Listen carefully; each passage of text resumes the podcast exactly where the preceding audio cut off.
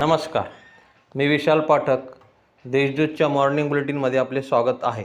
ऐकूया नंदुरबार जिल्ह्यातील ठळक घडामोडी. जिल्ह्यातील संजय गांधी योजनांच्या समित्यांना स्थगिती. नंदुरबार जिल्ह्यात स्थापन झालेल्या सर्व तालुक्यातील संजय गांधी निराधार या अनुदान योजना तालुकास्तरीय समित्याच्या नेमणुकीला स्थगिती देण्यात आली आहे. जिल्हाधिकारी मनीषा खत्री यांनी याबाबतचे आदेश काढले आहेत. माजी आमदार चंद्रकांत रघुवंशी यांनी मुख्यमंत्र्यांकडे तक्रार केली होती. त्यानुसार ही स्थगिती देण्यात आली आहे. जमीन नावर करून देण्याची आमिष दाखवून सव्वा पाच लाखात फसवणूक. जमीन नावर करण्यासह नोकऱ्या लावून देण्याची आमिष दाखवून एकाची पाच लाख एकवीस हजार त्रेचाळीस रुपयात फसवणूक केल्याप्रकरणी भिवंडी येथील येथील डॉक्टराविरुद्ध अक्कलकुवा पोलीस ठाण्यात गुन्हा दाखल करण्यात आला आहे. ऐनवेळी लग्नास नकार देणाऱ्या नवरदेवासह तिघाविरुद्ध गुन्हा ऐनवेळी लग्नास नकार देऊन फसवणूक केल्याप्रकरणी खांदेपाडा तालुका नंदुरबार येथील तिघांविरुद्ध फसवणुकीचा गुन्हा दाखल करण्यात आला आहे. अपघात रोखण्यासाठी शालेय स्तरावर जनजागृती करावी.